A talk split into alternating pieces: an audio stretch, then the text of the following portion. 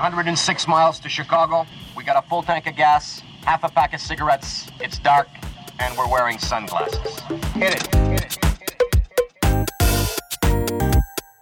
Welcome to the One Week Rental Podcast. Are you not entertained? I don't come through. Show me. My name is Ash. She doesn't even go here. And this is my co-host, Stacks. King Kong ain't got shit on me.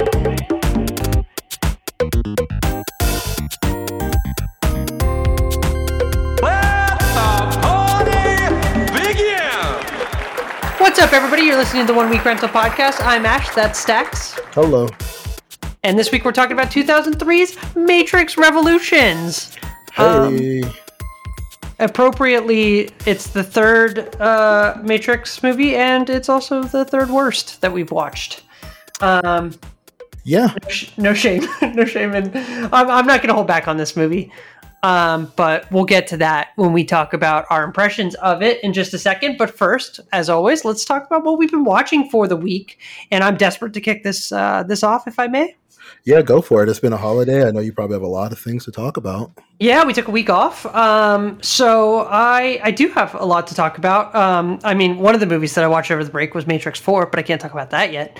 So, um, but I will tell you about Kaiji, uh, which is an anime that I've been watching, and I am obsessed with it. I can't wait to uh, finish this recording so I can go watch it some more and play Metroid. But Kaiji, uh, I heard about when the uh, Squid Game hype was going on. Um, because basically Squid Game was everywhere, you know. Uh, I think Pippi told you, told me about it first, a friend of the friend of the show, um, yep. told me about it uh, during one of my Twitch streams one day, and I was like, "Oh, it sounds interesting. I like that idea." And I went and watched it, and then it felt like everybody and their mother had watched it, like yeah. the next week. And so um, uh, during that hype, somebody that I was watching said, yeah, like this isn't like a new concept, and actually it's kind of like a blatant ripoff of like the anime Kaiji. And I was like, oh, okay. Well, I like I, I don't care that it's a ripoff. I think they're different enough, and it, one's live action, one's an anime. It's it doesn't that doesn't bug me so much. But what I did think was like, oh hey, uh, here's another, you know, Squid Game type show that I can get into. And I started watching it. My only gripe with it is that it's on Crunchyroll and it's uh, subs only, which I usually like dubs just because I can play like my Switch while I'm watching. But this one I have to actually watch and read along with. And it's the first anime that that doesn't feel like such a chore because like I want to be watching this. And it's yeah. really like it, Squid Game, uh, when they would come up with like a way to beat the game, it was all pretty simple. Like Squid Game's pretty straightforward. This this first game that's like the first like... It's like the first eight episodes or something of the show. It's basically, I'm still on this first like little arc. Um, they're playing like restricted rock, paper, scissors where they have cards and stuff. And they're getting into like probabilities and the math and like all this shit. And I'm all about it. It's so cool so far. Um, but yeah, you know, same kind of setup. Guy's a uh, frequent gambler, um, loses, is kind of, you know, walking the line of a life of uh, being a criminal or, you know, and trying to stay on the straight and narrow, but like somebody took out a loan and had him on the loan as the guarantor and then skipped town. So the, like, I think it's the Yakuza, some sort of like mafia type guys come yeah. to him and they're like, hey, if you want to wipe out all your debts, you know, like basically you owe us like sixty thousand yen every month from now on for the next eleven years. Uh, or you can take part in this game. And uh, yeah, I won't, I won't ruin it cause it's dope. Um, but same kind of setup as Squid Game, and I'm I'm loving it. Yeah, it sounds cool. Um, and how many seasons is this? Because you said you're eight episodes in, and they're still on the first game. Yeah, I mean that's the weird thing is like if you've watched Squid Game, you know each episode is like one game. Um, so I was I was kind of like, oh, this will you know I, I kind of expected it to move with a similar pace. It's they're twenty-two minute episodes, so. You would expect maybe two or three episodes was one game. No, yeah, I'm eight episodes in. They're on the they're on the first game still, um, and uh, oh, I wonder if it. I wonder if this lines up because the, the they say that they booked the boat. They booked the boat for four hours. Like the first game takes place over the course of four hours. I wonder if it's actually going in real time because that would be really interesting and really cool. Oh. eight episodes is twenty minutes, so tw- like twenty-two minutes, so tw- three episodes would be an hour. So if it's twelve episodes for the first arc, which I think in the, I was watching like episode seven or eight and they had like fifteen minutes left. So I don't think so. Um, but it, you know, I, like it's totally bingeable. Like for that reason, it's, if I was waiting week to week, I'd be like fucking dying. But, um, and it's only two seasons, and I think it's like two, maybe twenty-two episode seasons or something like that. Okay. So, uh, but I'm digging it. And so I was watching that. I started that, um, I think I started that on the plane ride home from Idaho. Um, so it's only really been the last couple days since uh, Saturday mm-hmm. um, that I've been watching that. But uh, other than that, I on the plane out there, I downloaded a few animes that I could that had dubs so that I could play my Switch. I've been watching Magical Senpai, which uh, is just fan service. It's just fan, fan service anime. But I it's, was just about to say it sounds like the cringiest anime. So it's, I, I, it's got the same like setup as like Doki Doki Literature Club, which is was funny to me at first. It's like uh-huh. this kid is like, I have to join a club. It's mandatory. He finds a club where, and he even mentions like, maybe I could join the literature club. That would be easy. And I was like, this is definitely a reference. Um, but then he joins like the magic club with this girl who's basically got stage fright, and basically every time she tries to do magic, she ends up in a very sexually explicit situation. uh, but oh, it's always, it's always funny. It's always hilarious. I, I enjoy it, even though it's totally fan service. Um, but I watched a little bit of that. Uh, and then I started Ghost Stories, which, uh, which was one that was recommended to a friend of mine, uh, recommended me by a friend of mine, um, which is an anime that like, I guess was like a serious and straightforward anime in Japan. But when the English dubbing company got a hold of it, I they just went off the off grid with it, like just went off the off the map with it. Really? And, uh, and so characters just say random, weird, hilarious things. They're in this haunted house, and there's this character, and she just keeps saying like, you know, through our Lord and Savior, we'll be okay, and blah blah blah. Like it's it's pretty fucking funny. That sounds like um uh Shin-Chan. Have you watched Shin-Chan? It used to come on Cartoon Network. No, but I know the little character. Yeah. Uh, it was on Adult Swim at times. Maybe yeah. I woke up and it would be on or something like that. That that's like probably one of my favorite animes of all time, and that's what they did. Um, like that's like I, I fall asleep to three shows, and that's King of the Hill, uh, Keeping Up Appearances, which is a British T V show, mm-hmm. um, and Shin-Chan. Those are the three shows I fall asleep to. And Shin-Chan is absolutely hilarious, and it's it's kind of similar. Um, it was a in Japan. It's kind of it's a kind of a wholesome-ish T V show. It, well, not wholesome. It's kind of like The Simpsons, really, yeah. right? And it's been on since forever, and it's still going now. And but then uh, Funimation redubbed it, and they made uh-huh. it totally like totally like. out there, so it sounds like this sounds like uh this Ghost Stories. I might have to check that out. Yeah, because, definitely check it out. It's it's it's been a lot of fun so far. Yeah, huh? I'm gonna have to check that out. It also reminds me of a a movie that we should definitely review for for one week rental at some point. Uh, Kung Pao Enter the Fist. I think oh, is yeah. cool. I haven't seen that since I was a child. Deal.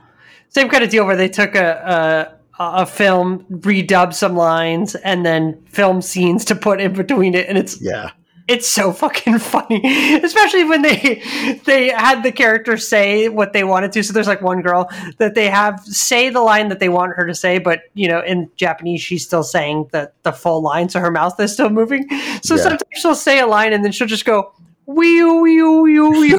Yeah. And it's so funny every time. Yeah. I love it. I haven't seen that in forever. We definitely gonna have to do that. That's going on yeah, the list. That'd be a blast. Yeah. So, uh, what have you been watching? So, um, a lot of stuff I watched was, you know, me um, catching up on stuff. I uh, caught up on South Park. I haven't watched South Park in years, so I caught really? up on South South Park. Um, is fucking. Are you doing the post-COVID thing? The, yes. There's the, okay. I, I watched all of that. Um, luckily, I the, the reason I even started rewatched COVID was, I mean, rewatched, started watching South Park again was because Um, we were watching something on Paramount Plus, and then like an ad or something, or you know, something popped up, and it was just like the post-COVID showdown or an after-COVID sh- uh, special or something like that, right? And then so I'm like, hmm, okay, like I need to, I want to watch that. And so I was like, but I got to catch up on South Park. So like the last time I watched South Park was like probably two thousand sixteen when yeah. Trump got elected, and then Mister Garrison became the, you know, in the in the show, Mister Garrison was voted president, and you know they were using him as Trump and stuff like that, and just caught up from there. And I'm like, wow, this show is really good. And like I tried telling a friend about it, and they were like, yeah, I never really got into South Park. It's like really crude and you know whatever. And I was just like, yeah, maybe back like in the early, early, early seasons, but like, and like now it's just like, so, you know, you know, so I don't know. It's just like on the nose with everything, and it's done in a really nice way. Um, the way they talk about like police brutality and school shootings and all this, and, and, and like, um, fucking, um, gentrification and like COVID and like, The, it's just it's crazy. It's You're fun. Super- into it. Like I, I, I haven't watched since I was probably in high school, which is a really long time ago at this point. But um, but I, I always loved it back then, and I would just kind of watch it here and there if I heard like an episode was really good. Like I had friends who watched it more so than I did, and I would just kind of watch the ones that they talked about. But um, I and it's my my brain is always like, I can't just like pick up season twenty-two or whatever they're on, you know, like I'm like, I got to go back to the beginning and start over it, which I don't think that those older episodes will hold up as well for me. So probably definitely not. Yeah, no. Yeah. That's, that's always the hard part is like, I, I decided I wanted to start over on Always Sunny in Philadelphia and just watched it again from the beginning. And it's like the first season doesn't have Danny DeVito. And I'm like, oh, this is rough. Yeah. And, and so, yeah, I, but I just like, whenever I need to, whenever I decide I'm going to watch something again, I got to like start from the beginning. Yeah, I hear you. Um, I speaking of Always Sunny, I actually started watching the new season of that because I totally missed that it came back. I saw a commercial saying that, you know, we're going, we're in London, we're in Ireland now, and I was like, oh, okay, the show's coming back, and I'm thinking, you know, okay, we're one, two episodes in. No, that were they were eight episodes in when I started watching that. So, yeah. um, I'm probably on episode five of the new season right now.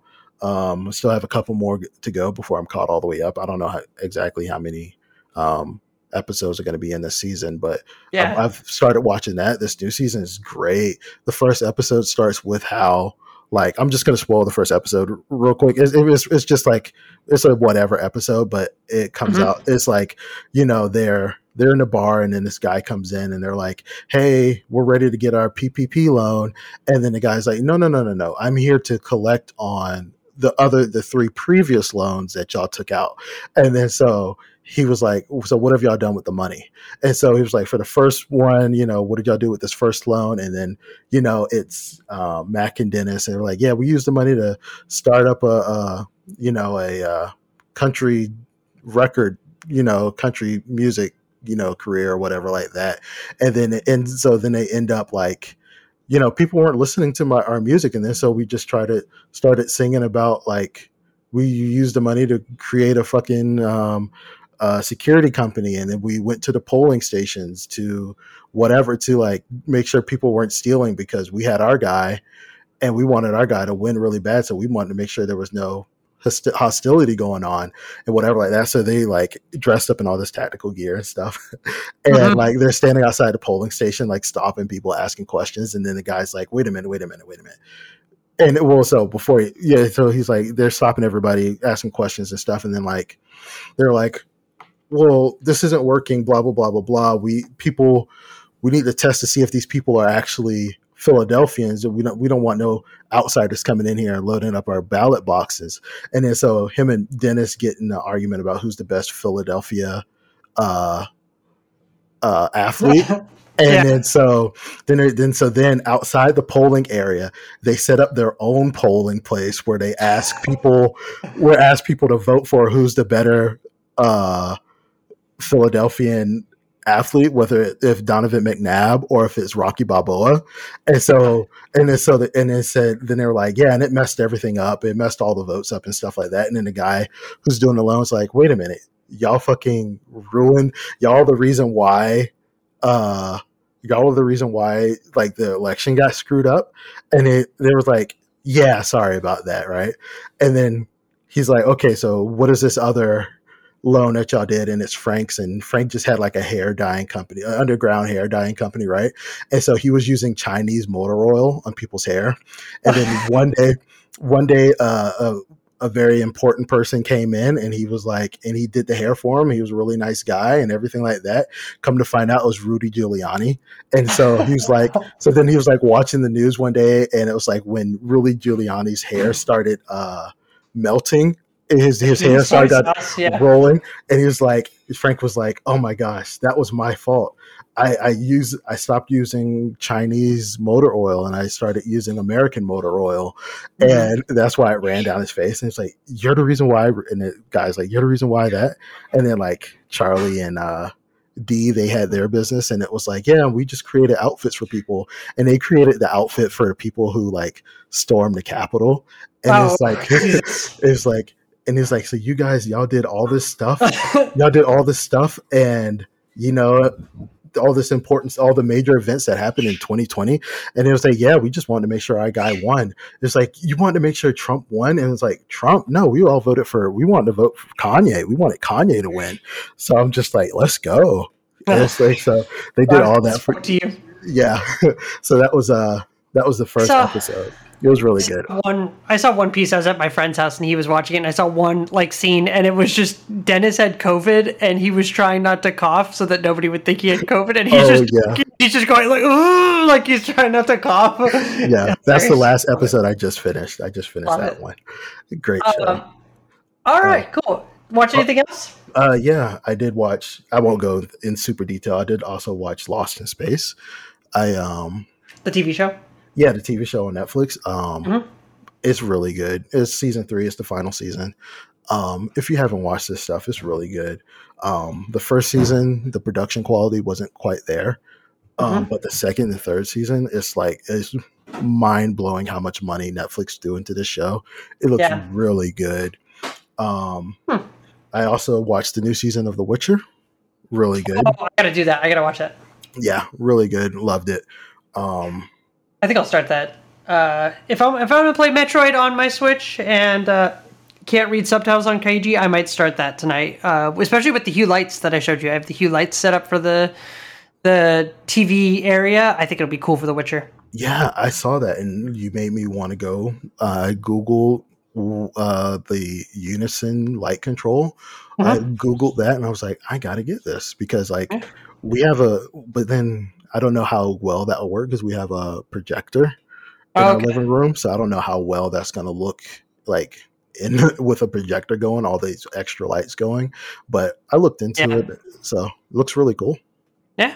Yeah, no, I have just the Hue lights, and then I have like Hue Sync, I think is the software on my computer. So I just got to run it through my laptop, and it just takes a look at that. I, I think I elaborated that they sell a two hundred twenty-nine dollars H D M I Hue Sync box that I'm like, uh, I want it, but that's pretty steep. So yeah, we'll see. Cool. So yeah, and okay. That's it for me. Sweet. Um, yeah, I, I might check out Lost in Space. I, I've never really had an aspiration to watch it, but... Yeah, it's nothing like the old T V show. I mean, it kind of is. Seen. Like, yeah, I, that's the thing is I've never, I don't have the nostalgia for the old show. So I didn't either. Um, it was really my mom. Um, a lot of shows that I watch, except for, I mean, like shows like uh, Lost in Space and like, um, I don't know, stuff like that. It's really my mom. She was like, she'll call me and be like, "Hey, did you watch blah, blah, blah, blah, blah?" And I'd be like, "No, not really." And then she was like, "Go watch it." And then I'll watch it, and then I'll love it, you know? So yeah. Yeah. Okay, cool. Yeah, I'll, uh, well, with you with your recommendation, I trust your recommendation, so maybe I'll give it a go. Yeah. Um, okay, so Matrix Revolutions. What were your impressions of the film? Um, honestly, I don't think this movie was as bad as people made it out to be. Um, it was long, unnecessarily long, I feel like, and I don't know, it. it also could have just been from, I don't know. It just, I don't know. It could have been, it might've felt long because I did just watch, I watched it back to back. So it might've felt, you know, long to me, but for the mm-hmm. most part, I don't, I didn't have really an issue with this movie in general. I know a lot of people hated the, um, the fight suits, that whole thing, didn't mm-hmm. mind it. Um, overall, this isn't the best. It is, it is the worst uh, Matrix movie. Um, yeah. But overall, I didn't really, I didn't hate it. I walked away saying, okay, well, I'm never going to watch this again, but I didn't hate it, you know? Um, and that's usually my gauge is like, I have three gauges. It's like, it's good. It was meh. And it was terrible. And if I'm never going to watch it again, you know, usually that's, you usually that's a meh for me. So it was a meh movie, you know? Yeah, I think um, Matrix Reloaded was meh. This one's just bad. Like, this one is...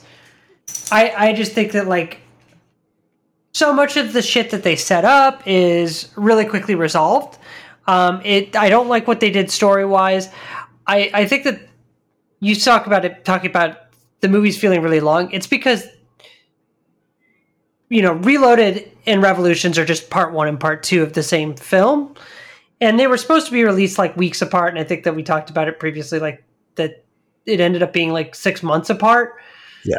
Um, but it's just like, I don't like anything that they do in this movie, and, and things that should be cool aren't cool because we'll get to the, to the end of the movie where um, they're fighting like the swarms of machines, and it's that Captain Mifune guy, and I didn't care for him at all because we didn't really like, they didn't build up his character at all. It, like, there was no stakes for me because I was just like, it was, it's whatever. Um, yeah, we spent a lot of time in this movie with characters I didn't give a shit about, really. I think that's, yeah. I think that's probably the biggest thing. And um, like that Captain Mifune guy, the the kid, uh. Just their stuff, like the stuff with the Merovingian should have been cooler, yeah. and it just wasn't. It's really quickly resolved. It's there's the stuff with the train station that gets a little bit too into the theory. Like I, that just wasn't explained. Like I was, I was listening to something where they were like, "Yeah, I guess it's like a router," because if you think about it, like there's the machine world, there's the Matrix, and there's like got to be a way to get from the machine world to the Matrix, and that's why we see like the train station and like. Sati's there because she's like a product of love between programs, and they're putting her on the train to take her to the Matrix so that she can hide because she'd be like an exile program. Like yeah. that shit was just way too complex. And like, I feel like my, my, my issue with Reloaded and to a greater extent Revolutions is that I feel like they set up some cool stuff in the Matrix of being like, there's the copper tops, the people, the batteries, you know, like that are in the Matrix and they're just kind of blissfully ignorant. Mm-hmm. And then there's the Smiths, which are like the programs that keep everything running. Right. Yeah. And that was simple enough. Like it was a cool concept of like, they're in a simulation. The Smiths are, are programs. And that's why they can like move faster and stuff. They can kind of like take over bodies and whatever, like all that shit's cool. And it's just the right amount of like, theory, philosophy, and action in that film, and just like it, it just works. Like it's great. In Reloaded, I started. I talked about how they they got a little bit too much into the theory and the philosophy and the the you know simulation and like way the concepts were just way too deep. And in this one, I think it's like stuff starts to break down where it's like, okay, there's a program that runs, like everything has a program that runs it, you know, the birds and like the fucking, everything has a program, and then programs can fall in love, and now programs are having kids, and they have to go to this train station to get to the main, and like, it just was too much. Like it's all just stuff I didn't want and just too much. To me, that's like, that shit was midichlorians of like, I didn't need to know any of this, and it's not, it doesn't, it didn't matter to me, and it was just, like, and and then Like Neo, who's supposed to be this fucking badass, is stuck in a train station for like a third of the movie. It's just fucking like, I don't know. It's yeah. It's a mess. It's a mess. Um, I, I I hear you. I I really I I don't know. Like I said in before, I kind of I kind of like I like the oh. theory movie type things where people are just like just trying just talking talking through. Stuff like that. I can't really think of a of a um of a good example movie. There's plenty of movies like that, like Inception or or even Matrix One, where they're talking about theory, but it's interesting, and then they don't. You know, it doesn't. It's not so deep that it gets boring. Like that's my issue with this movie, this yeah. movie and the last movie, when Neo meets the architect, and they have that whole conversation, and I'm just like, I don't know what the fuck is happening here. Like it's just. Way too like heady for me, and I just can't like I just get bored. I just my eyes glaze over and I and I lose it. Like they just don't do it in a way that's uh, that like is where I'm understanding and like learning as they're talking, and like there's revelations, and like I'm like, oh shit, that's cool. Like in the first movie they nail that shit.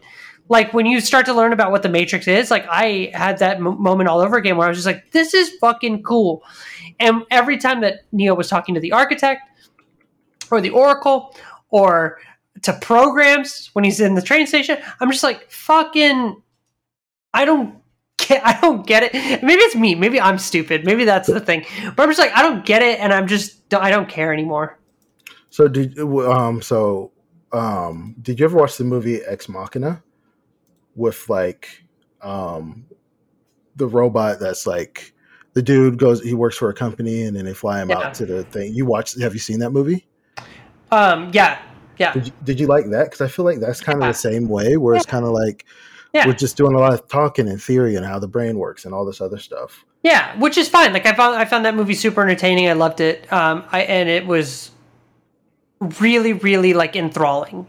Yeah. I just feel like Matrix misses the mark a little bit with, like, I just didn't care. I just like. They didn't make me care. They didn't make... And then they would introduce stuff like uh, the train man, right? Like, yeah. Who the fuck is he? How does he How does he get between the two worlds? Like, is he a pro... Like, I don't know, man. It's, so is it, so is it more like... Is it like too much small detail and not enough like big detail? Or is it...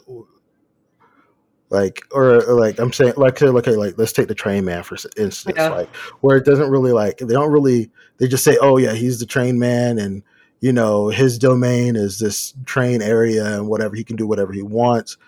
And is, it, but they didn't really, like, explain, like, what is exactly your purpose? It's like, he's just. I feel like, I feel like they tried to do too much. Too much. And explore these really heady concepts, and I think they did it in a way that wasn't that made it not approachable for for everybody, and and certainly not for me. To in a, in a way where I was like, I don't know what's happening, and I'm just and I just don't care anymore. Like I just like like I can only rewind the scene so many times to where I'm like, I still don't get it. Gotcha. And I just think that it's just I just think that it's. Not explained well, and that there's stuff that we didn't need. I didn't need the whole train man thing. I didn't need Sati's character. Like I just, they just, they just went in a direction that I didn't like. Yeah. I think that's what it boils down to. Is, is I just don't like what they did. Mm. So do you think they went like they were like, hey, we people love this, and they just got too far up their own behinds writing it. And it's like, yeah, now we got to go super like, got to go super like. into it and all this other stuff, and do you think they just kind of just fumbled it, or do you, do you think like it could have been they could have it could have been done in a like everything stayed the same, they just could have done it a different way, or do you think it just should have just scrapped the whole way they the whole direction they went in? No, I think I think that they I think that we talked about this on Reloaded. Um, I think that Matrix was a huge success, and that they. Went away from it, and they said, well, what do people like about Matrix, about about the Matrix? And they were like, fight scenes and the simulate, like the simulation theory stuff. And then they just did like way too much of that stuff. Like the, like, but in ways that I, like, I, I just don't think that like, I think Matrix is a really good standalone movie, and I just didn't like two or three. And like, I didn't need that much more. They tried to turn it into a, a trilogy. And um, and then I think Reloaded comes out and probably got some negative reviews. I think we talked about it, you know. I think it was still, I think that one was still well received. Yeah. It was, it wasn't too bad. Like, that one's meh. But I think that, like, they probably could have come away from that and said, like, okay, we need to do this, this, and this to make the next one a hit. But they were already filming it, and it was, you know, it was due to be released, six, you know, a couple weeks afterwards. Like, that's the problem. When you film two movies back to back, you can't respond to criticisms if the first one doesn't work out, you know? Yeah, that makes sense. So, so I think that that's, I think ultimately they should have done two and seen what the response was like, and then spent some more time on three, but... Yeah. Yeah. Yeah. And then yeah. it should the Animatrix should have been, I still haven't seen it, but based on what you said, the Animatrix should have been like a key part of the ser- of the of the trilogy. You know, you would you would so if the do you think so you said the Animatrix is really good. Do you think if they would have done the Animatrix in its own movie, would that would have well, fixed the, the problem is that yeah, I mean the problem is that the, the The Animatrix is a big part of it, and I think a lot of people didn't see it. I think it's easy for a lot of people who have missed that, yeah. especially because it's not, you know, fucking my grandparents are not going to go watch Animatrix, you know?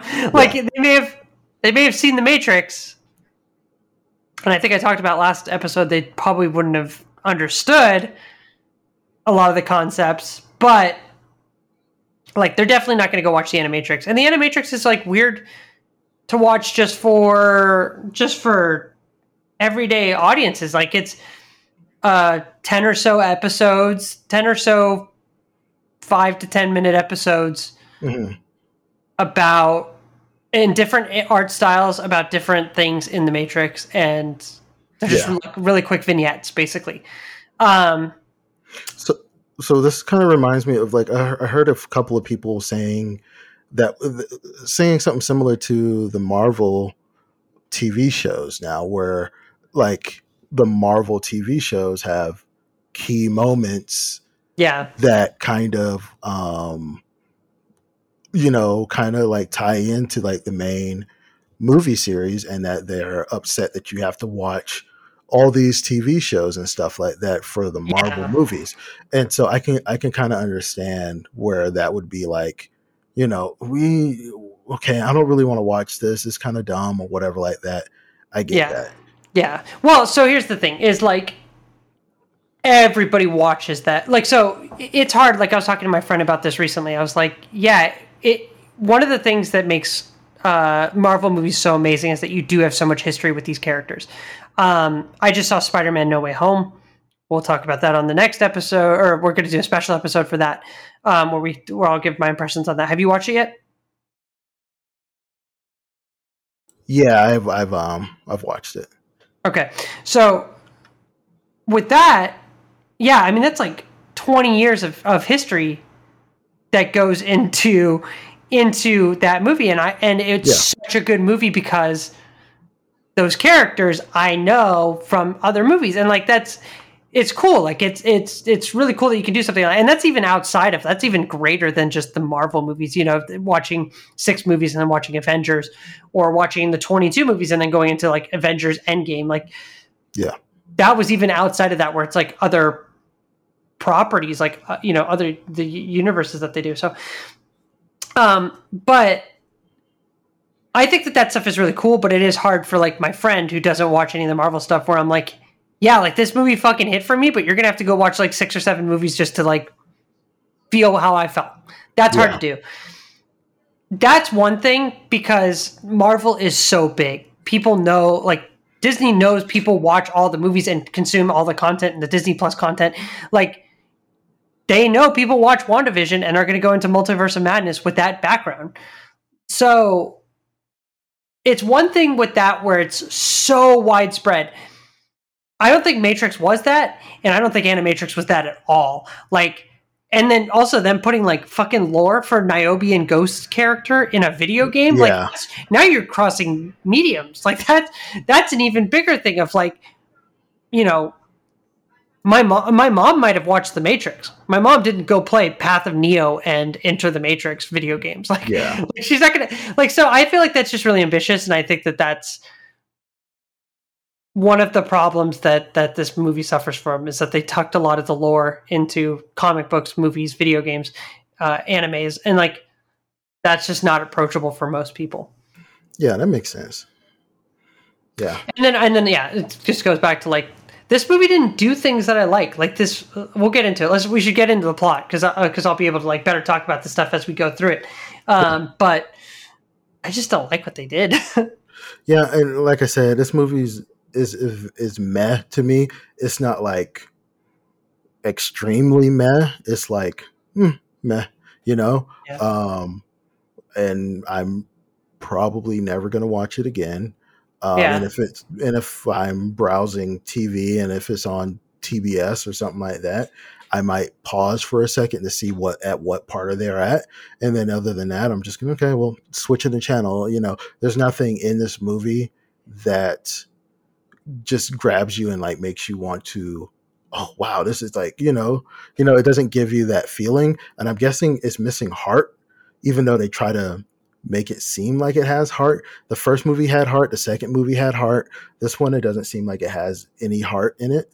And um, and I think when that's... You say, when you say heart, you mean from a filmmaking perspective or like... I mean... There's nothing to like, nobody to root for. I mean, it's kind of... Um, I don't know. I, I say heart, uh, like, it just feel like... That, okay, so when I describe, like, so me and my friend Zach, we we we both make music. Uh, he does rock music, and I do uh, just whatever music, right? And he and when like we're playing songs to each other, it's like, yeah, this this song doesn't have any heart. It doesn't have any like emotion, or it doesn't bring anything out of you, you know. And that's when I say heart, that's what I mean. And so in this movie, this movie didn't have any heart. Yeah, so, uh, yeah. There's just nobody to like, uh, nobody to root for. There's no fuck yeah moments or like where you're like invested emotionally. Yeah. So it just didn't have any heart yeah. for me. So, but other than, so it it was fine. I mean, not okay. It wasn't fine. It was yeah. So like I said, it's meh. But I don't, I don't hate it like how the masses hate it. Yeah.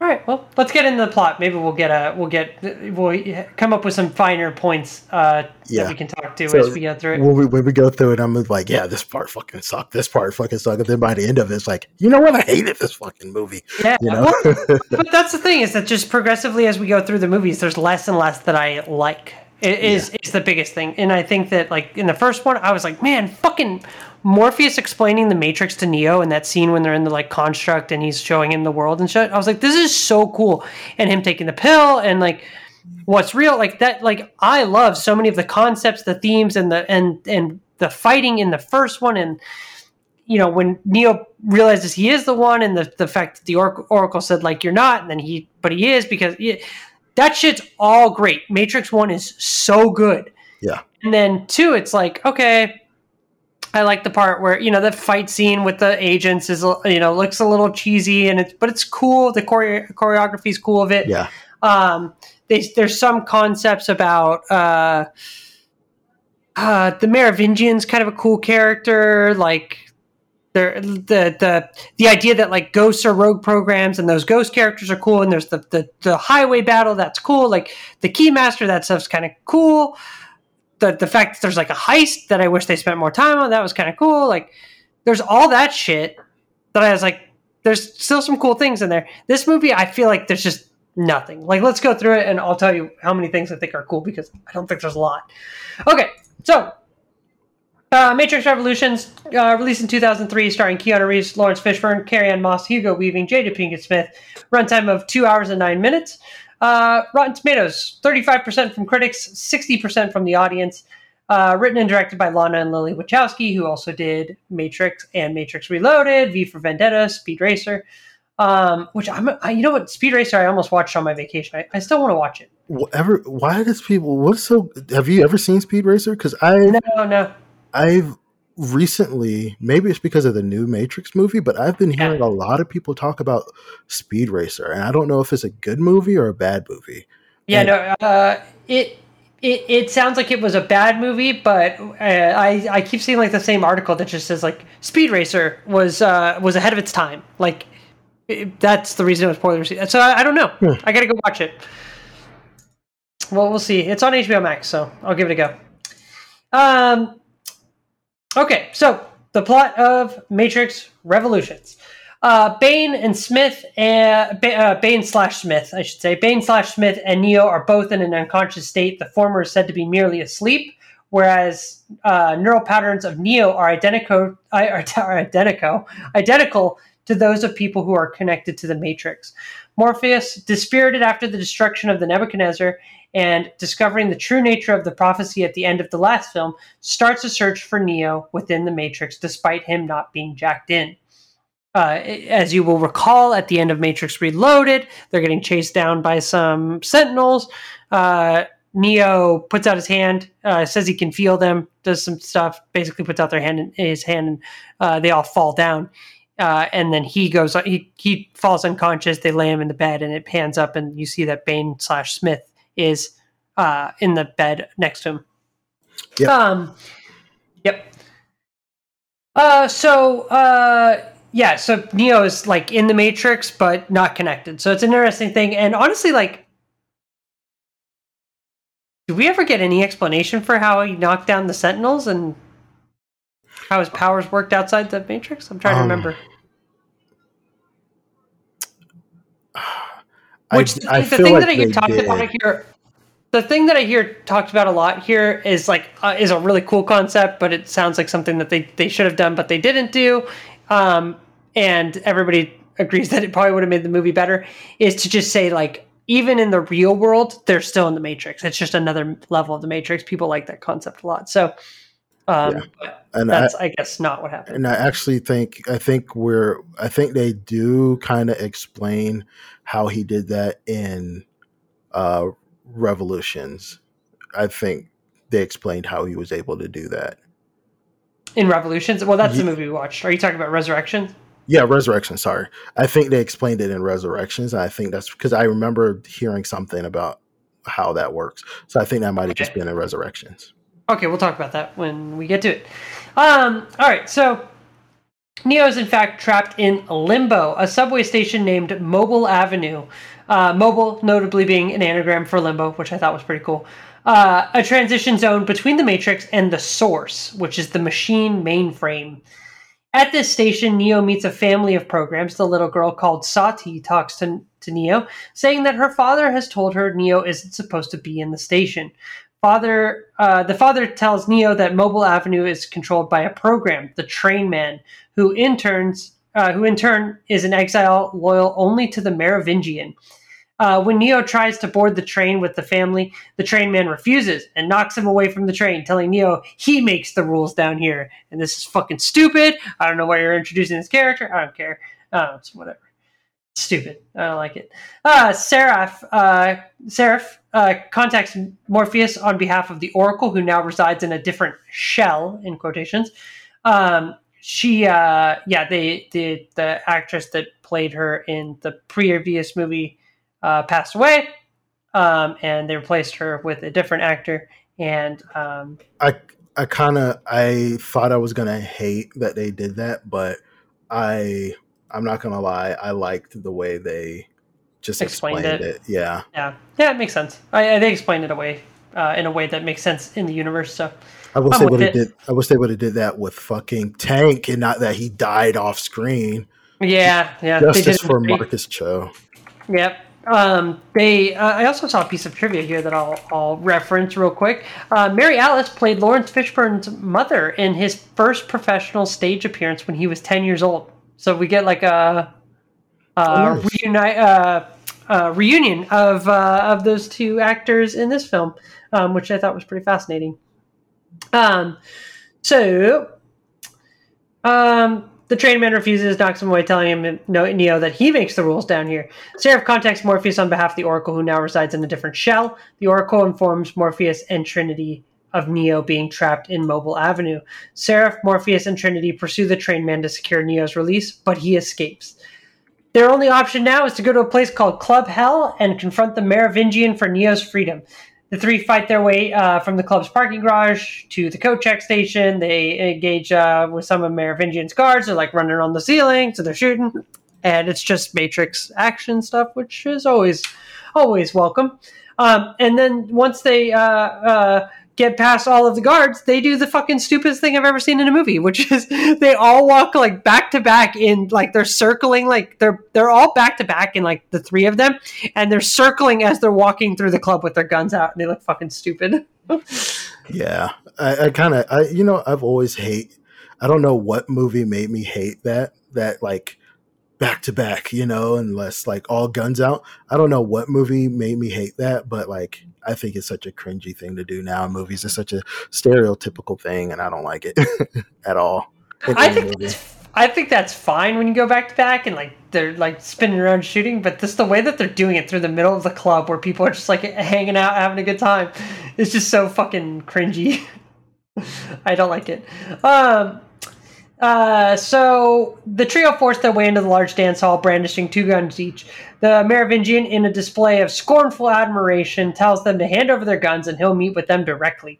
The Merovingian demands, which I, they drop their guns pretty much immediately, and I'm like, why are you doing that? Come on. Like, this guy's going to betray you or something. He doesn't, but it's, it felt wrong at the time. Uh, the Merovingian demands the eyes of the Oracle in exchange for the Neo, for Neo's release, and... that sounds like an interesting setup, right? Like that they'd he'd be like, I want the eyes of the Oracle. And they're like, well, we have to now decide between basically giving him the Oracle and or saving getting, Neo. Getting Neo back. Yeah. And wouldn't that be interesting if they did that? Yeah, this But they don't. They don't. They quickly resolve it because Trinity loses her patience and provokes a Mexican standoff in which she, Morpheus, Seraph, and the Merovingian each have guns to to the uh, like other people's heads, forcing the Merovingian to release Neo. Speaking real quick about the Merovingian, yeah. Why why did the girl take him back? Is was she just programmed to like? She didn't have. She didn't do anything in this movie, which was kind of upsetting. But yeah. Why would she? Uh, what was her name? Prospero? Prospero? No, Persephone. Per- Persephone. Uh, um, like, like you were like super upset. You turned, you like betrayed him, and then like y'all are back together. And I w- and I was just like, is this part of the program? Are you just programmed to always be with him, or like, like yeah, it no, feels think- like it felt like if she turned him, like he caused. She caused the, what she did in the last movie caused so much issue for him. He lost a key maker and all this other stuff that he wanted. He had like set up and everything. You would think like he would either she would not want to be back with him because of what he did, or he would have had her deleted or killed or something like that. So them being back together made no sense to me at all. And then she didn't do anything in this movie. Yeah, she doesn't do anything, but the Merovingian doesn't even do anything in this movie, really. Uh, yeah, I guess um, true, yeah. But I think the the rationale there is, like, she had to hit him where it hurts because he was cheating on her, and I think that at that...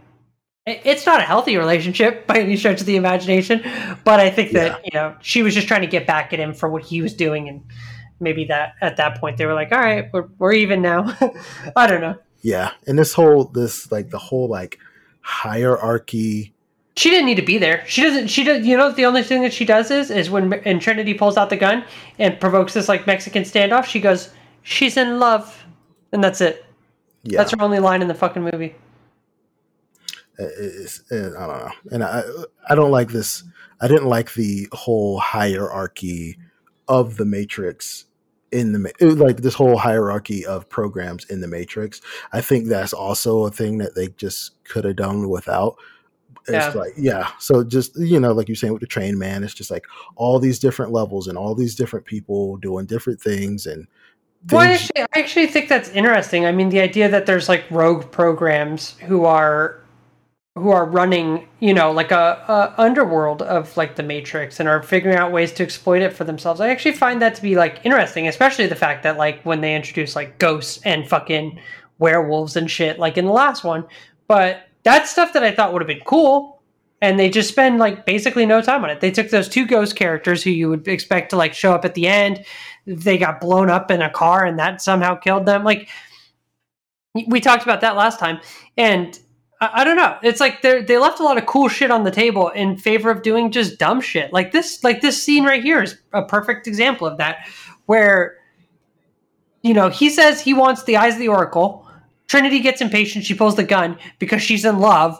And then he's just like, yeah, cool. I guess I'll let him go. Like, why isn't there a, a line there where he says like, no, if you want him back, like you need me. Like you kill me, you'll never get him back. Yeah. There's nothing, there's no, like, it's instantly resolved. Yeah. It's, it's, uh, and that's the way. And like, like the next thing in my note really is, is, uh, in Mobile Avenue, Neo tries to, uh, to leave by running through the train tunnel. When he does, he simply runs back into the station from the opposite direction. And then he goes, shit. And it's stupid. And then yeah. The next note that I have here is sometime later, Trinity arrives and frees Neo.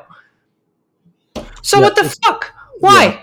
Why have that train? To, if it's going to be that resol- resolved that fucking quickly, what's the point? Yeah. And so I could, so this is like more of, I could see it, it, they could have cut all of this out. They could have, they could have had the conversation. Yeah. They could have, you know, Neo could have had the conversation in the fucking, in the dude, in with the train dude, um, get stuck down there. And then, you know, Neo and I mean, not Neo, Trinity and Morpheus could have talked to the Oracle, figured out where it was. And Oracle could have just opened up a door. They can open up back doors and stuff like that.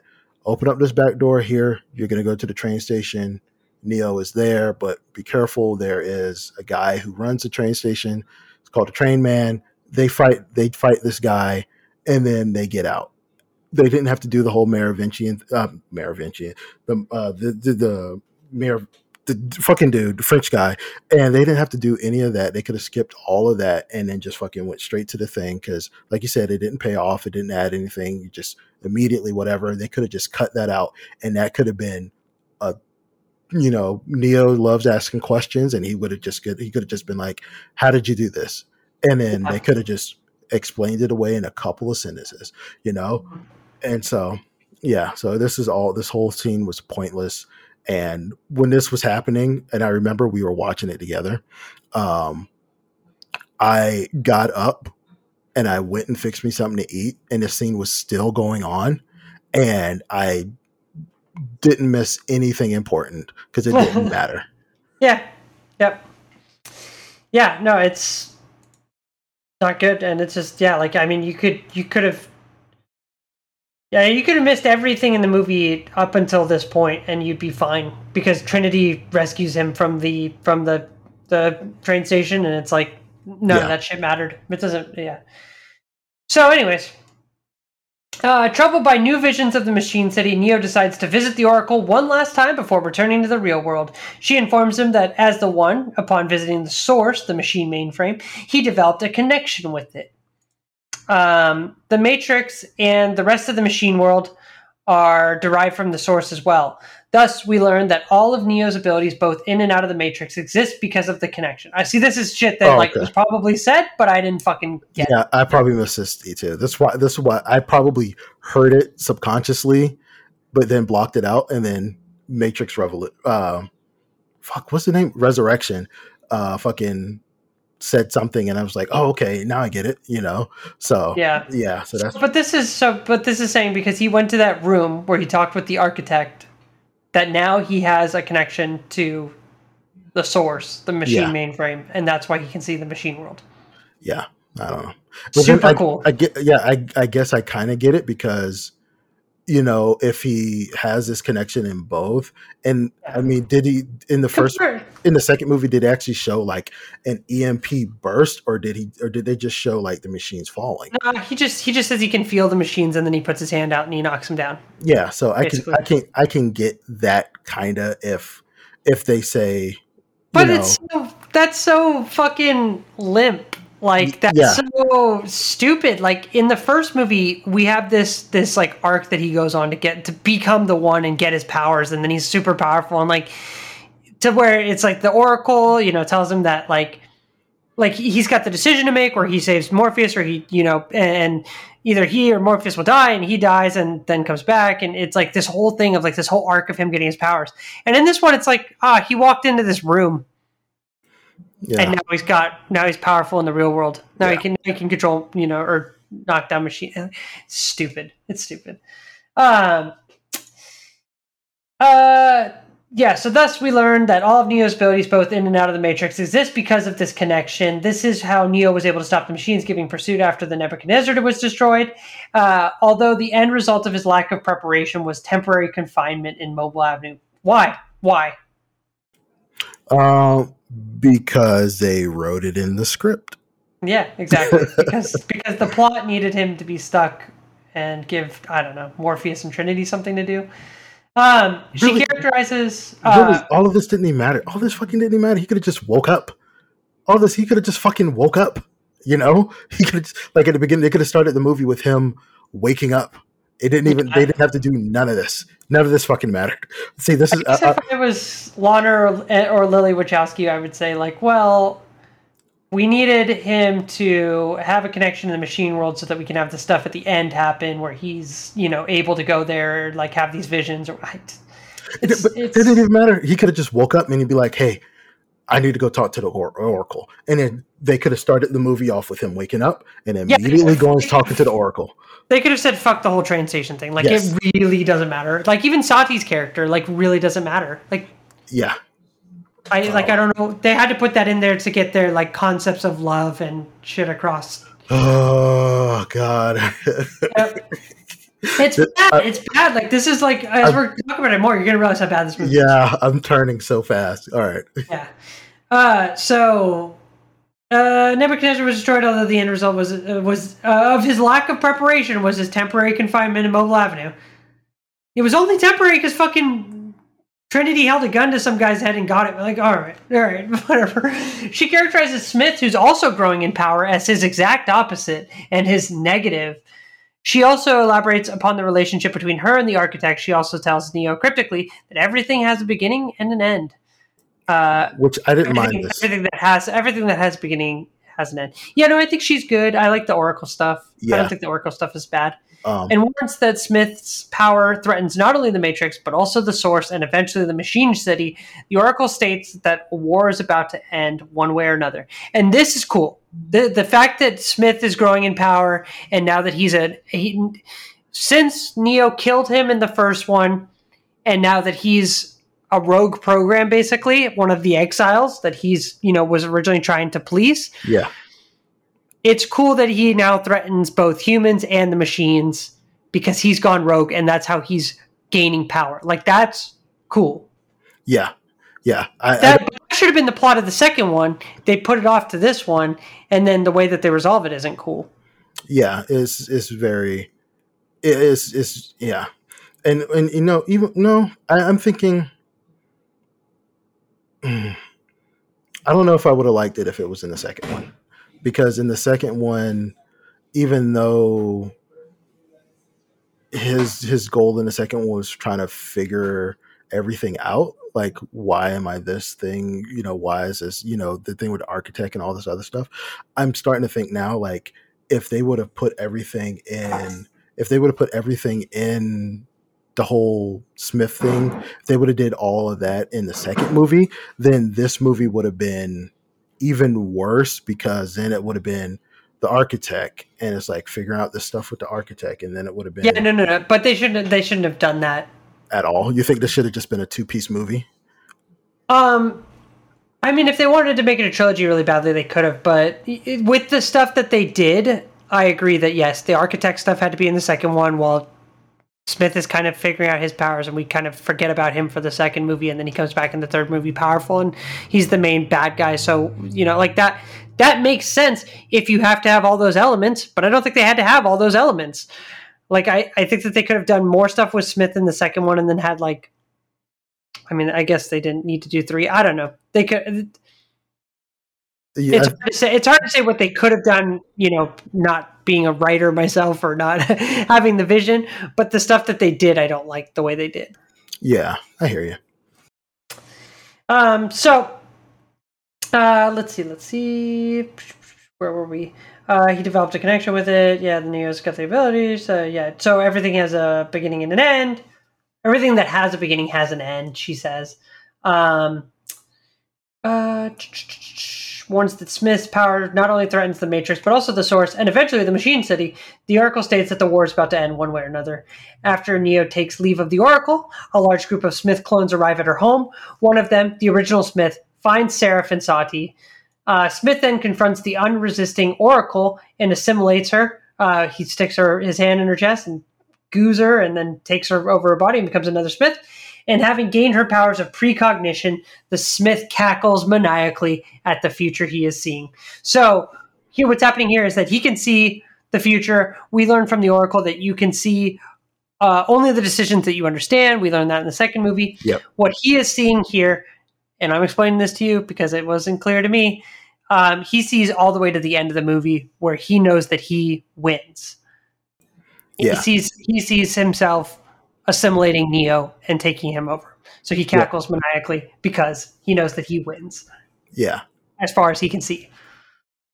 Um, so in the real world, the remaining crew of the Nebuchadnezzar and the Mjolnir, and the crew of the Mjolnir is referred to uh, just as the crew of the hammer, uh, probably because Mjolnir is hard to say uh, for, for us. Uh, encountered Niobe's deactivated ship, the Logos, uh, and its crew, whose uh, ordeal is portrayed in the game Enter the Matrix. Again, that's uh, this is a, uh, actually a fairly handy note that was in my in my synopsis thing here.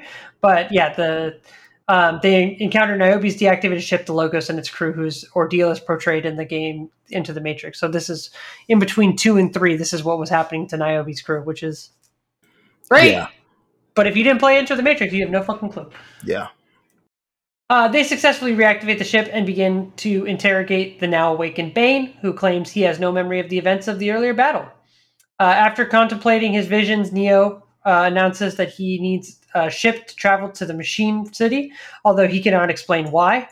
Uh, Roland, the Mjolnir's captain, uh, refuses him, but Niobe, who was told by the Oracle and Enter the Matrix that she would have to make a choice to help Neo or not, again, putting more stuff in the video game that a lot of people probably didn't play. Yep.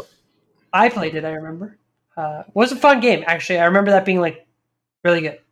Uh, I, I played the demo, and I think it, this was back way back when uh, yeah. you would play a game, and then they would have a demo for another game on the game that you're playing. And that's yeah. the, that's my only, you know, exposure to this game. And I mean, the Enter the Matrix and the, um, what was the other game?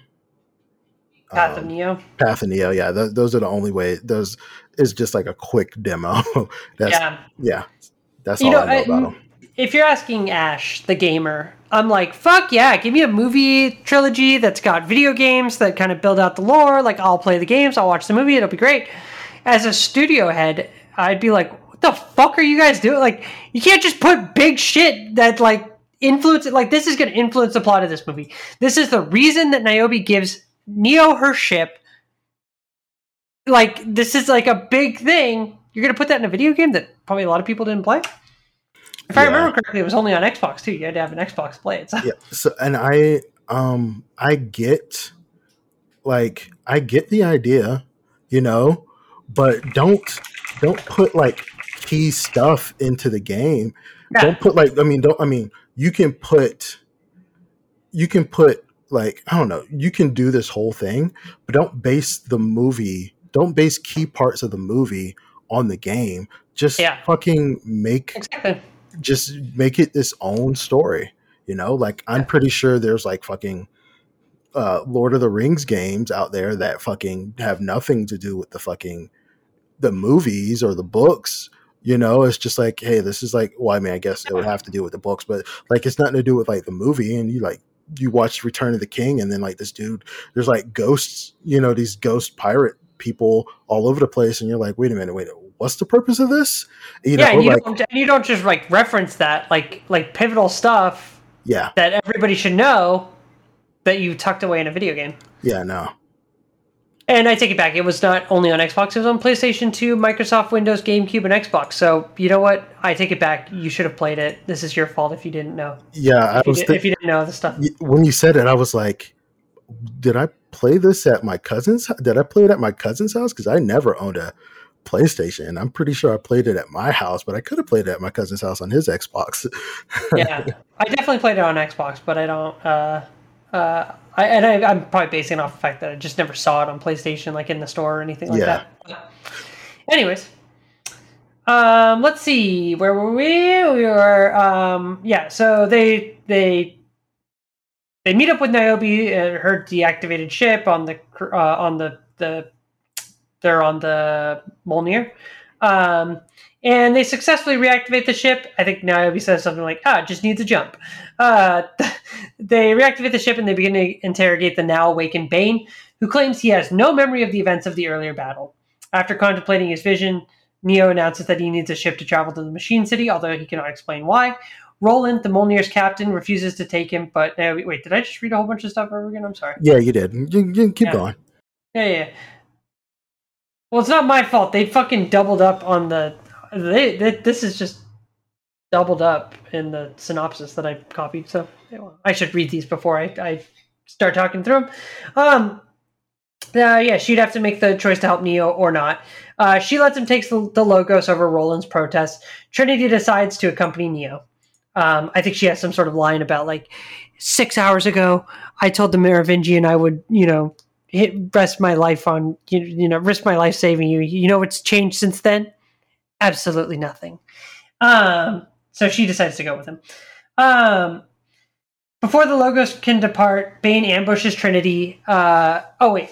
I think I skipped I skipped a, a note. Uh, the two remaining crews plan to return to Zion and avoid the Sentinel Army by allowing Niobe to pilot the Mjolnir through a series of service tunnels, which are nearly impossible to navigate. Shortly after the departure, the Mjolnir's crew discover that Bane has murdered a crew member and is hidden aboard the Logos. However, they're unable to double back in order to warn Trinity and Neo. And cell phones don't exist in this world. Um, uh, before the Logos can depart, Bane ambushes Trinity and takes her hostage. Neo fights Bane, who reveals himself as a manifest- manifestation of Smith. To which Neo's surprised, but he should have been like, yeah, it was weird the way you were calling me Mister Anderson, the yeah. same way that fucking Smith talks. Yeah, that should have been like a dead giveaway.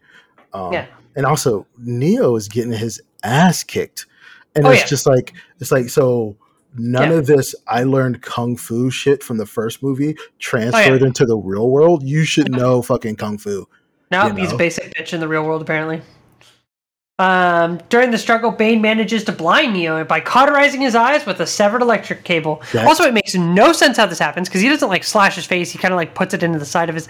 It's stupid. I hated this. I hate the whole Neo being blind thing. Yeah, but it fucking... It looked... The, the special effect on his face looked fucking great. Nice and gruesome and gross and wet. Ugh.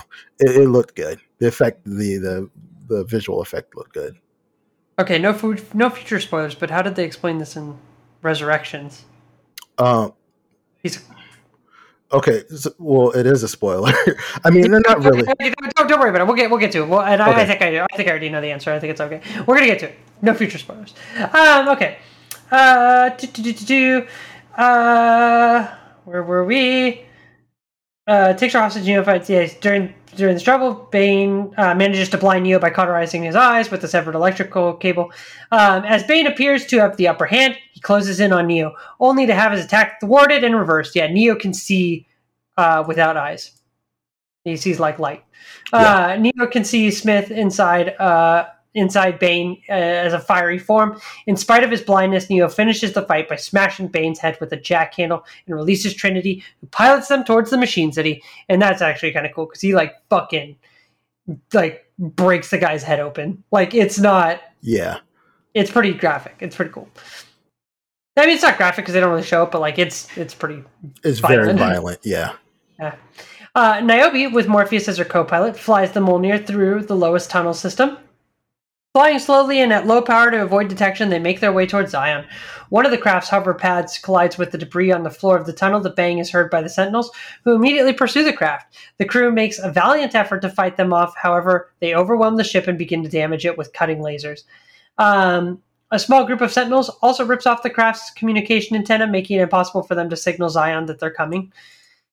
In Zion, the Defenders deploy infantry armed with rocket launchers and armored personnel units in order to, to protect the dock from assault.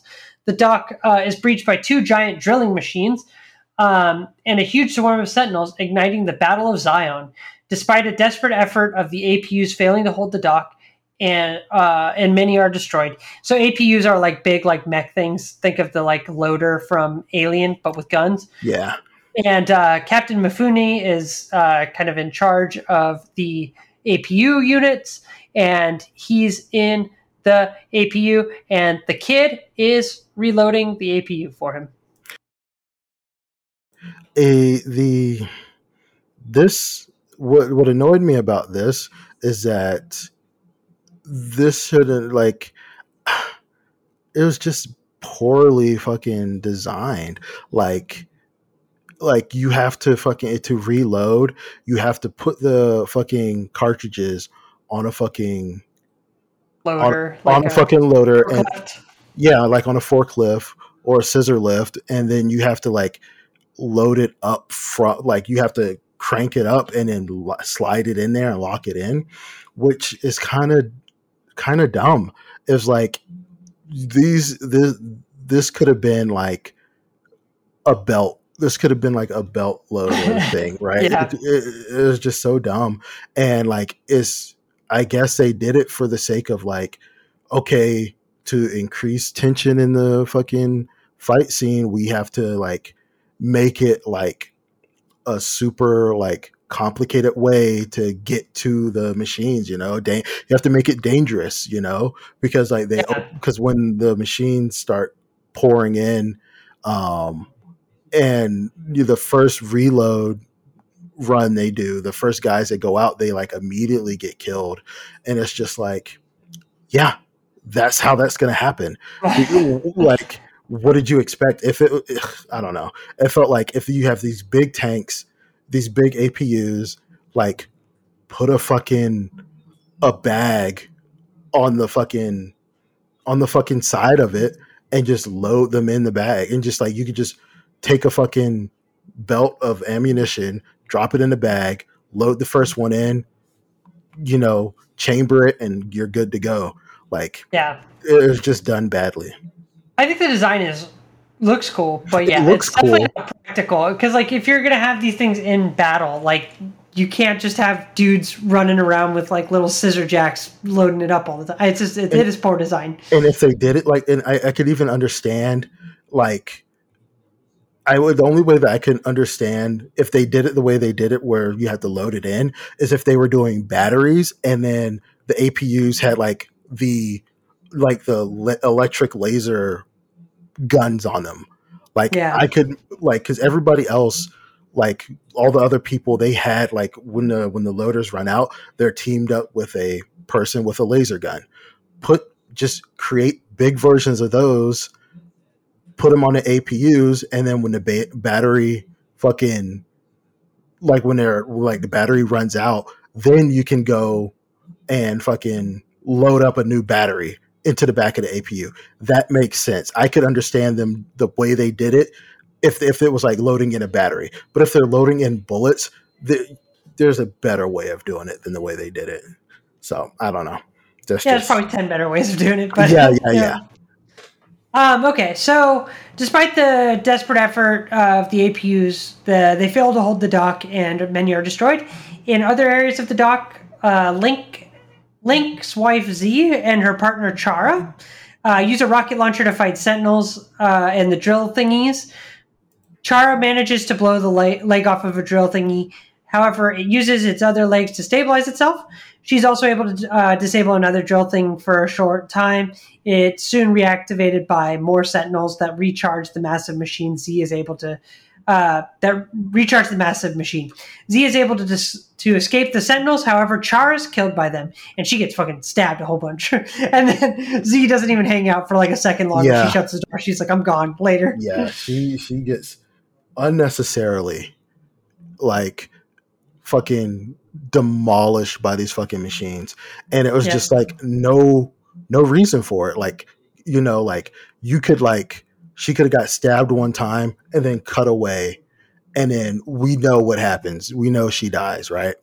Yeah. Um, like, and it kind of, when I watched this, it was kind of like in Jurassic World where um, the babysitter, you remember what happened to the babysitter in Jurassic World that was watching the two mm-hmm. boys?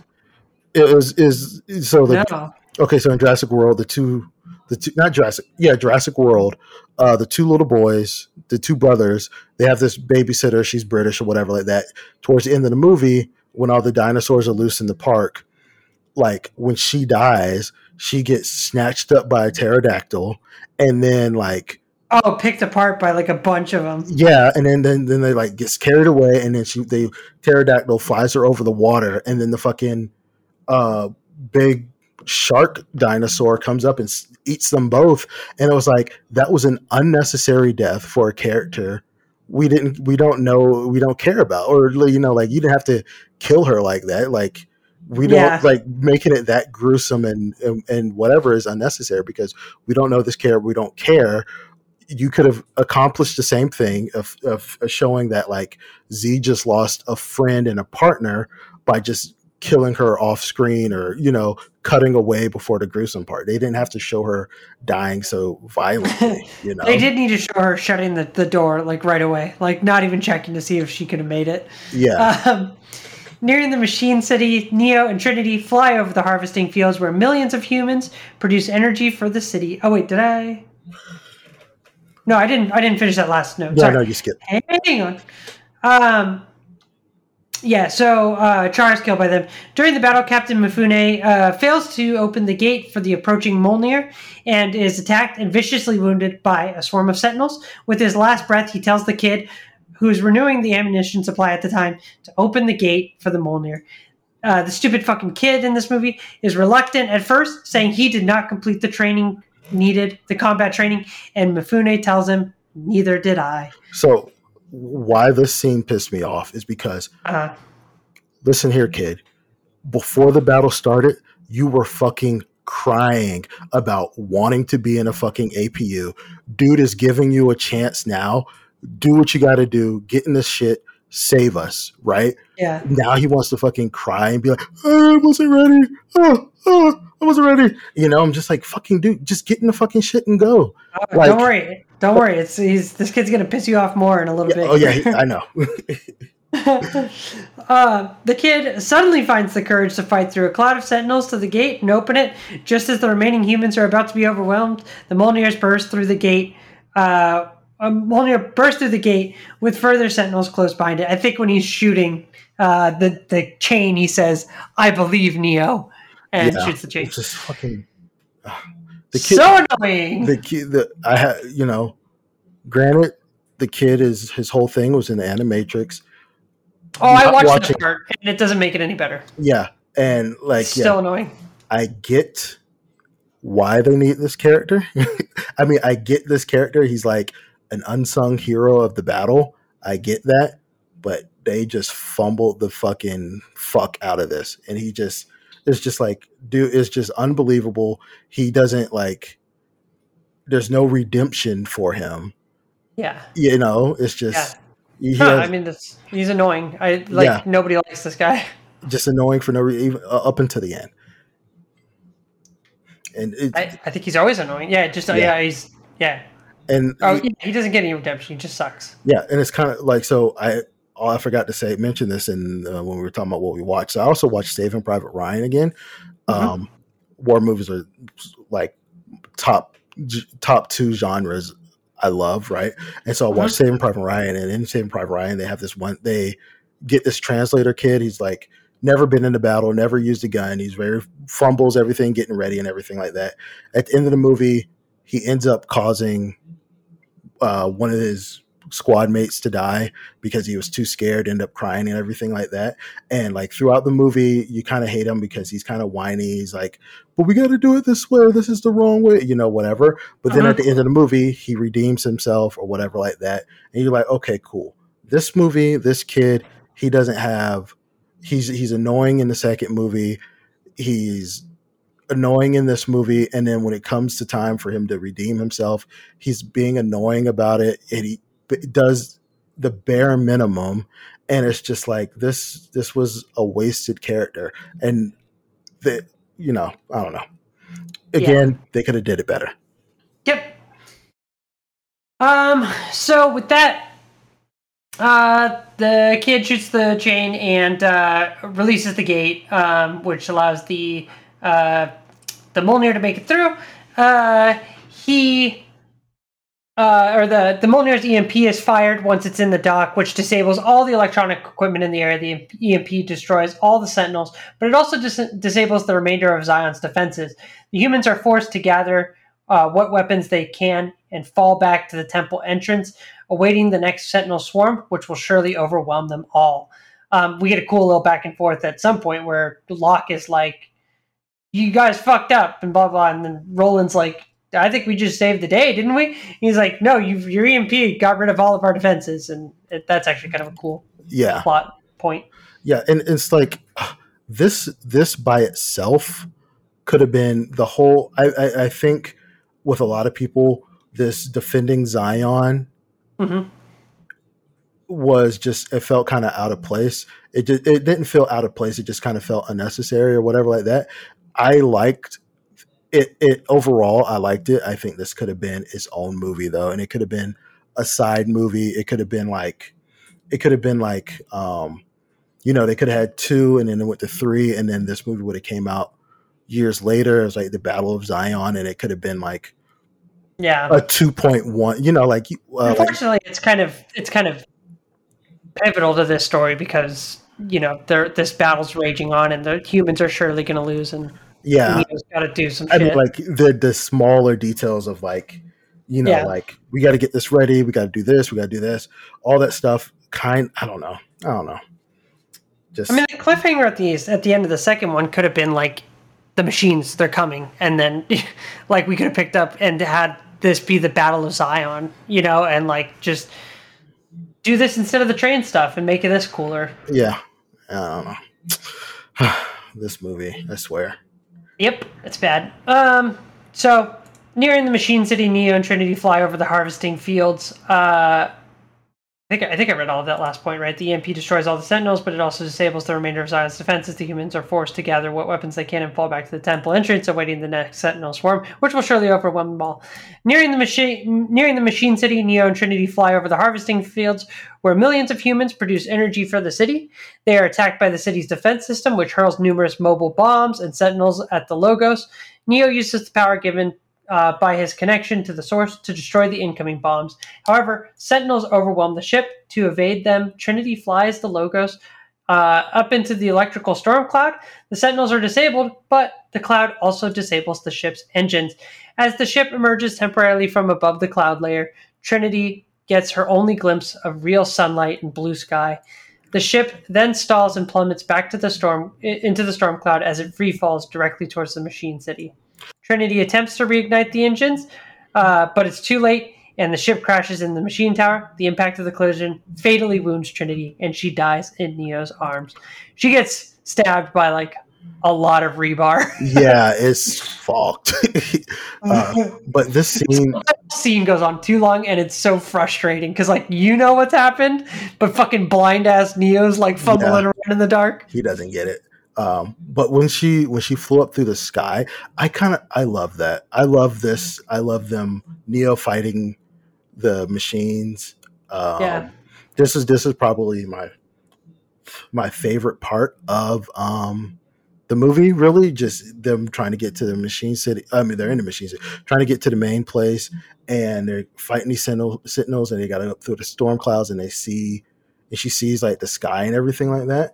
And then yeah. she crash, crashes through, and then she dies. And I just like, wow, this is like, yeah, I, I just love this scene because it's just like, okay, well, before she died, she got to see the real Earth, and yeah. it just, it was just a really, uh, I just thought this was a really nice moment in it.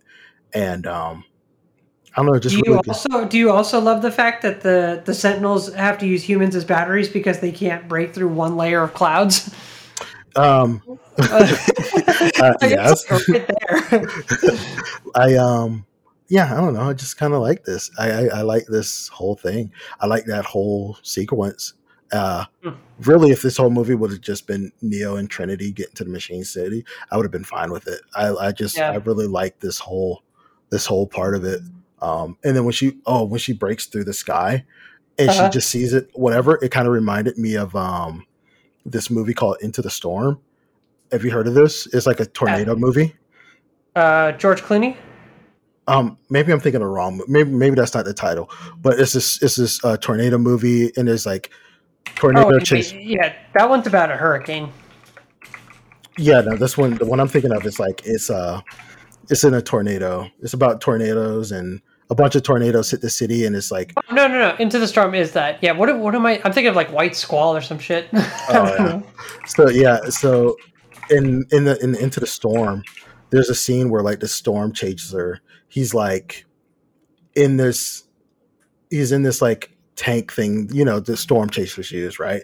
Yeah. And he gets picked up by like a F five tornado, and he gets like sucked up into it, and he gets thrown straight up into the fucking sky outside of the tornado. And then you just see like how like calm it is above the storm. Yeah. And then he just comes crashing back down into it and stuff like that. And he ends up dying, whatever. Spoiler, sorry.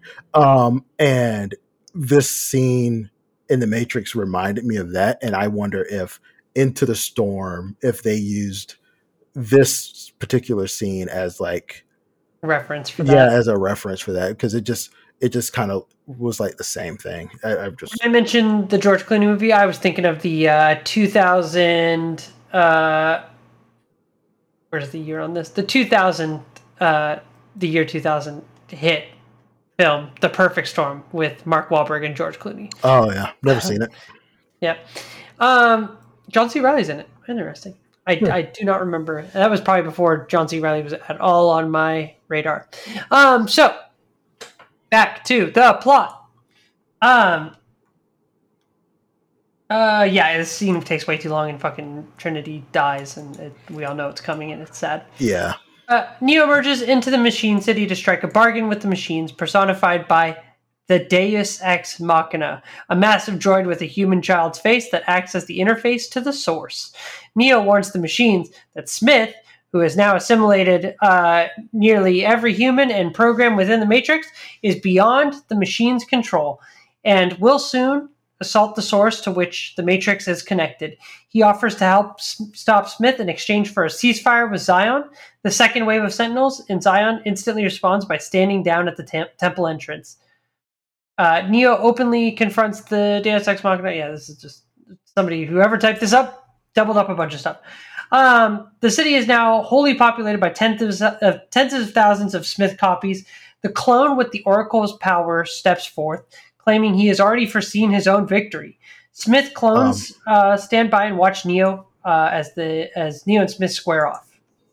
Yeah, so were the uh, they did. I guess whoever typed it up, they skipped the part where like um, he he was just talking to the machine, and he was just saying like, "Put me back into the mach- put me back into the Matrix, and I'll stop Smith." And that's why they got to the peace treaty between them. Um, yeah. No, I feel like that, that. I feel like that was said here because he says that uh, uh, uh, Neo emerges uh, into the Machine City to strike a bargain with the machines personified by Deus Ex Machina. Um, but Neo warns that the the machines that Smith, who has now assimilated every human and program within the Matrix, is beyond the machine's control and will soon assault the Source to which the Matrix is connected. He offers to help stop Smith in exchange for a ceasefire with Zion. The second wave of Sentinels in Zion instantly responds by standing down.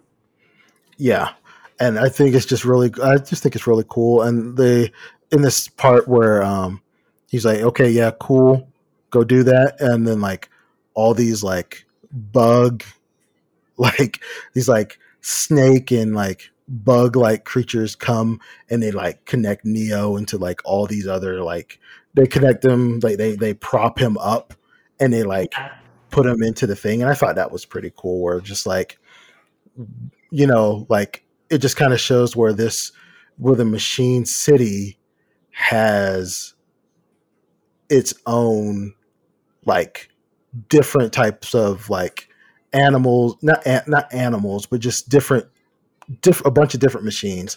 It's not just like the the breeding machines the and the and the sentinels and stuff like that. It's just it just shows like all these other different creatures that all have their own little things, and they just come out of the woodworks, and they just kind of like connect him to this thing, and he's back into the Matrix. I just thought that was cool.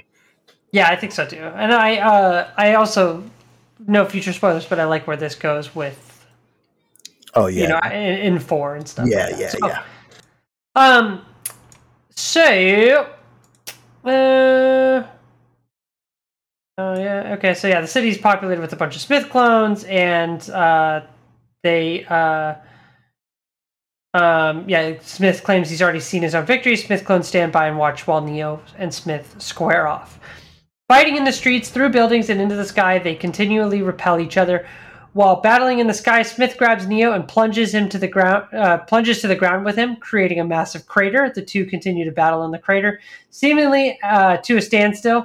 Actually, I, I, one thing is when they're battling in the sky, there's that cool like punch, and then it's like makes this like orb in the sky with yeah. the rain and stuff. It's kind of cool. I thought I thought um, that was pretty cool. Uh, over overall, yeah, this fight was the most uninteresting fight in yes. all of the Matrix movies, because yeah. it was just like Man of Steel, where it's just Superman and fucking General Zod just smashing each other into, into buildings. It's yeah. just like, I don't care. But that one scene. And if, and where, if Neo beats Smith, there's like uh, fifty million more. Yeah. And it's just that one scene where they punch and it's just like the shockwaves just create an orb. I was like, uh, okay, this almost saves it. Not yeah. close, but it almost, because that's like a very anime thing for them to do. And oh, I could, it's totally anime. Yeah, yeah, it's a super anime thing, and I like I like this that. This is a D B Z fight for sure. Yeah.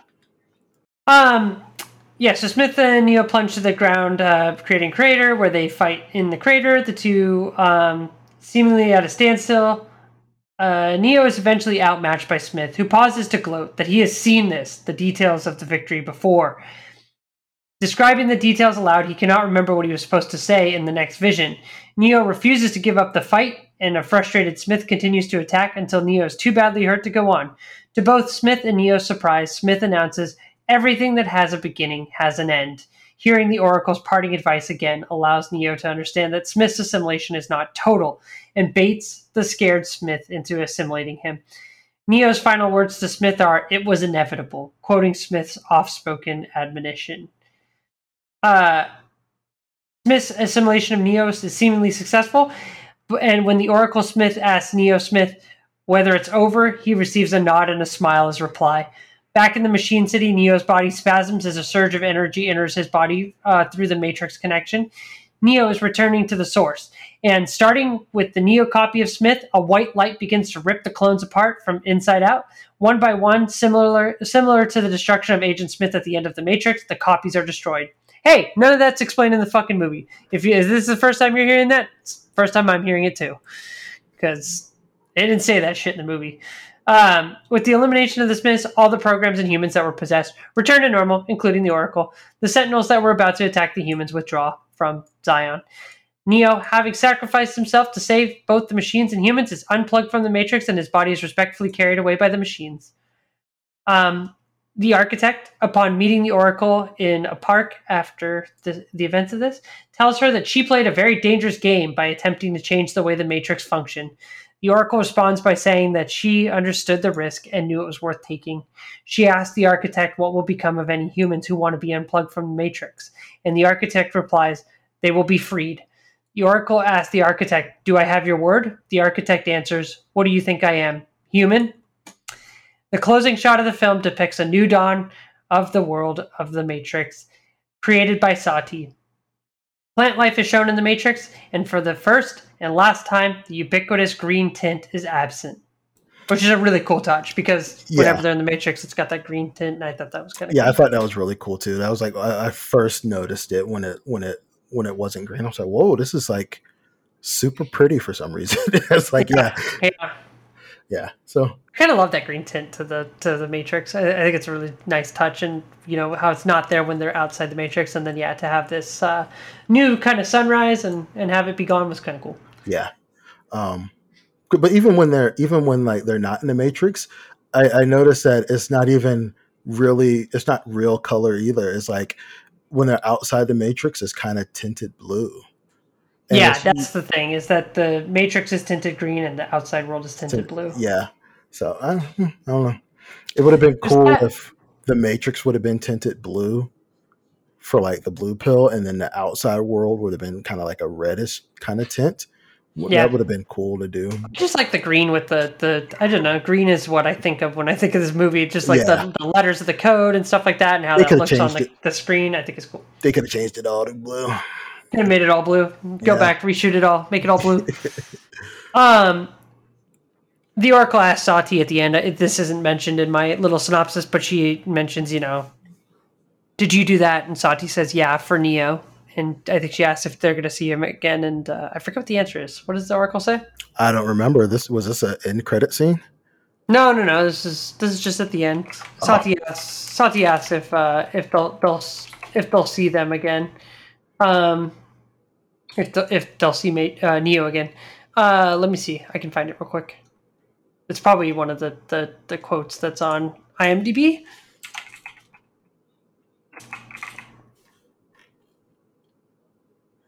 Um, looking for it, looking for it. Nope, it's not in here. Anyways, yeah, I think uh, I think the Oracle says, uh, uh, I don't fucking know. Yeah, something like it's stupid. Maybe in twenty years, I might, you know, we might yeah. see these people again. Let's see if Warner Brother needs a quick cash grab. Maybe we'll get one in twenty years. Yeah. Um, we also didn't talk about the the one thing I want to go back to is when the Oracle is uh, confronted by Smith, and he smacks the plate of cookies off the table and is like, "Did you know I was going to do that? Yeah, that's right.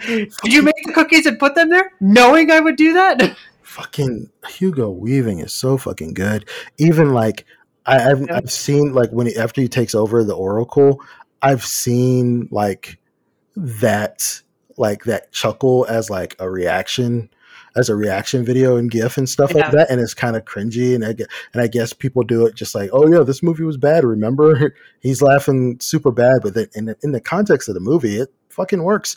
The fucking Hugo Weaving fucking kicks ass, and I, you know, what I'm, I'm sorry, yeah, he he does kick ass, and fucking um. I just fucking wish the actor Hugo Weaving wasn't like a fucking butthole about everything that he does, because like I would have loved to see him in the in the in the in uh, Matrix Four. Um, would have loved to see him in that, you know, yeah.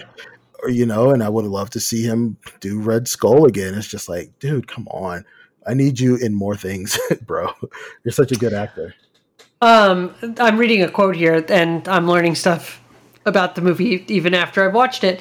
Um, the Oracle, uh, wait, if she knows, what did you, what? This doesn't make any sense. I think it's Smith. So Smith says, the great and powerful Oracle, we meet at last. I suppose you've been expecting me, right? The all-knowing Oracle is never surprised. How can she be? Uh, she knows everything. But if that's true, then why is this? Why is she here? If I, if she knew I was coming, why didn't she leave? And then he sweeps the plate of cookies off the table. And Smith says, maybe you knew I was going to do that. Maybe you didn't. If you did, that means you baked those cookies and set that plate right there deliberately, purposefully, which means you're sitting there also deliberately, purposefully. I love, I love when he does that. Yeah.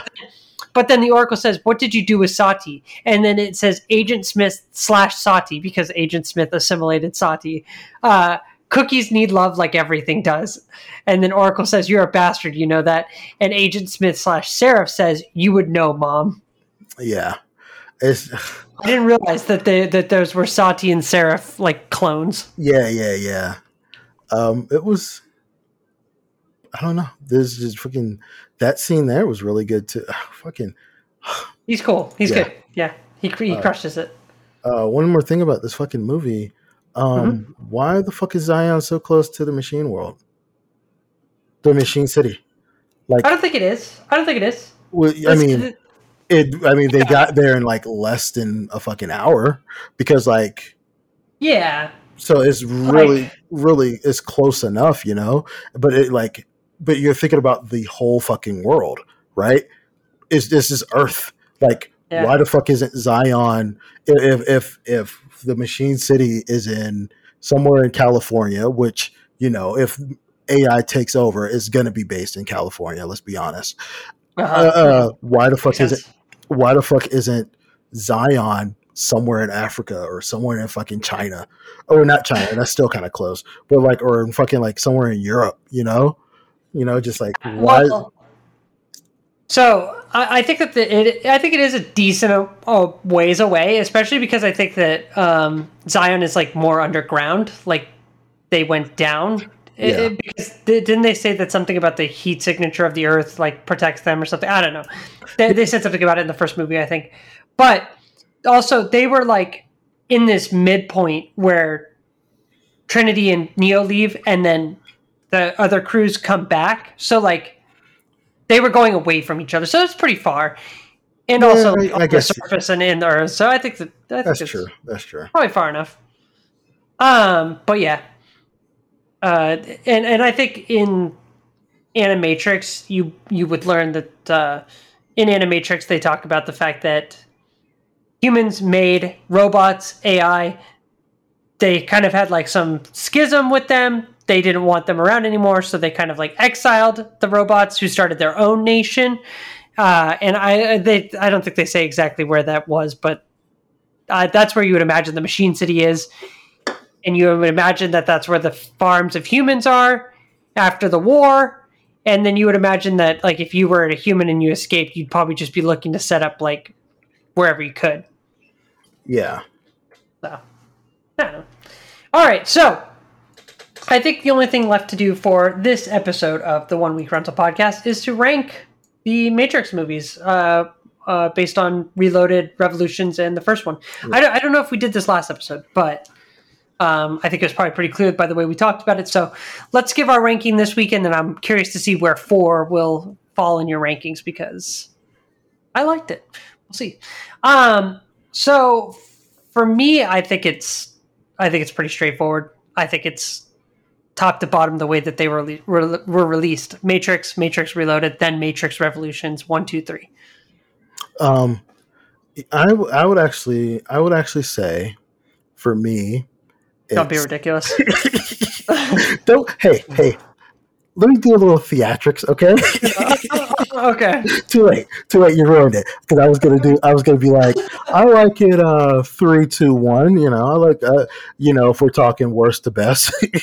but, but thank you for ruining my bit. Thank you. People have thrown their phones out of the window of their cars listening to this. Um. Yeah. It's it's it's, it's clearly one, two, three. Um. And that's that's for most movies. Yeah. I mean, that, most trilogies are, are probably going to be like that. And I think when we talk about uh, the Matrix Four, um. that would be very interesting to see where you put it at in the in the franchise list, um, yeah. and where I and where I put it at because I feel I feel like there might be we might have some differences on this.